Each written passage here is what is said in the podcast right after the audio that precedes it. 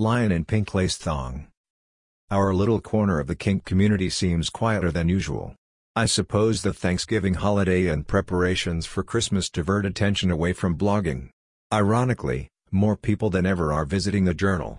I'm grateful for the attention. Mrs. Lion decided to put me in a pink lace thong today. It has an ample pouch in the front that makes me think this must be designed for a male. It's not uncomfortable. I think I look silly wearing it. I know that's the idea. Mrs. Lion is clearly into this. I don't know exactly why. It might be that she is doing it because it reinforces my feeling of belonging to her. I don't think she gets any particular pleasure out of it. If I'm wrong, she'll let us know in a post. Even though she has dialed up her assertions of ownership, she writes about my difficulty initiating sex in a way that strongly suggests that she wants me to be sexually assertive. Here's something she wrote in a recent post, no fun so far. I know he has trouble initiating and then he thinks he's becoming a chore. It's really more of a problem when he says, I guess no edX tonight after we've been hanging out for a while.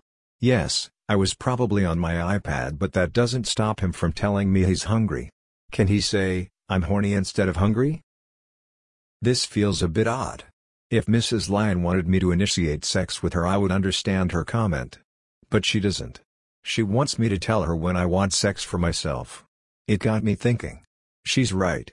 I should let her know how I'm feeling. Simply saying that I'm horny isn't demanding sex. It's just a weather report. I used to give her those in the past when locked in a male chastity device. I would often include lion weather in my daily emails to her. When I was horny, the lion weather would be tropical, or steamy.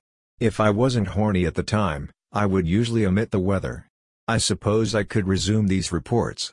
I was concerned that I was calling the shots if I announced my interest in sex. I get it. I'm not. This brings up another topic that my Lioness doesn't seem to want to address, sex for her. It's been over five years since we've had coitus. She's mentioned it in posts a bunch of times, but nothing has happened in real life.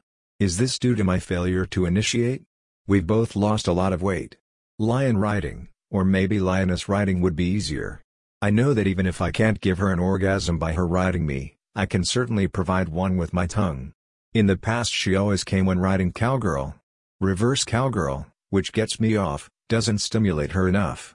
I would dearly love a cowgirl ride. When she has had her orgasms, she can turn around and give me mine. This may seem simple and obvious, but it isn't. While Mrs. Lion can have orgasms, she says that she doesn't want them. I don't think she considers an orgasm the same as a visit to the dentist, but she isn't motivated to have them. I wonder what would happen if she resumed having them anyway, with me initiating. Would that be fun for her? She may be willing to try. I'm not sure how I'll do initiating. It will be an active will for me to try.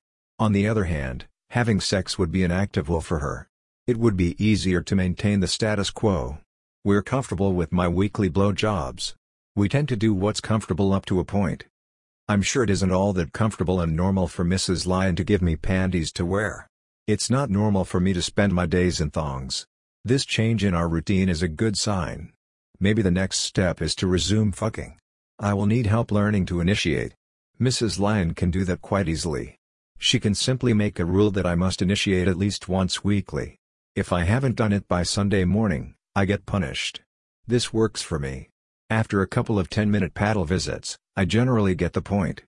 Since Mrs. Lion is indifferent to her own sexual pleasure, responding to my probably feeble attempts to initiate can be the same sort of behavior that she exhibits when she puts me in panties. It's helpful to me, and reinforces a behavior that she has always wanted.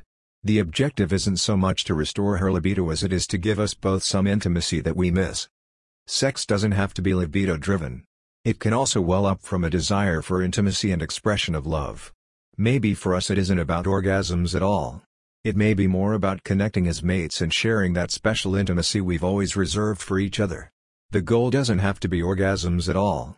It can just be feeling that special connection. We're not making babies. We're making love.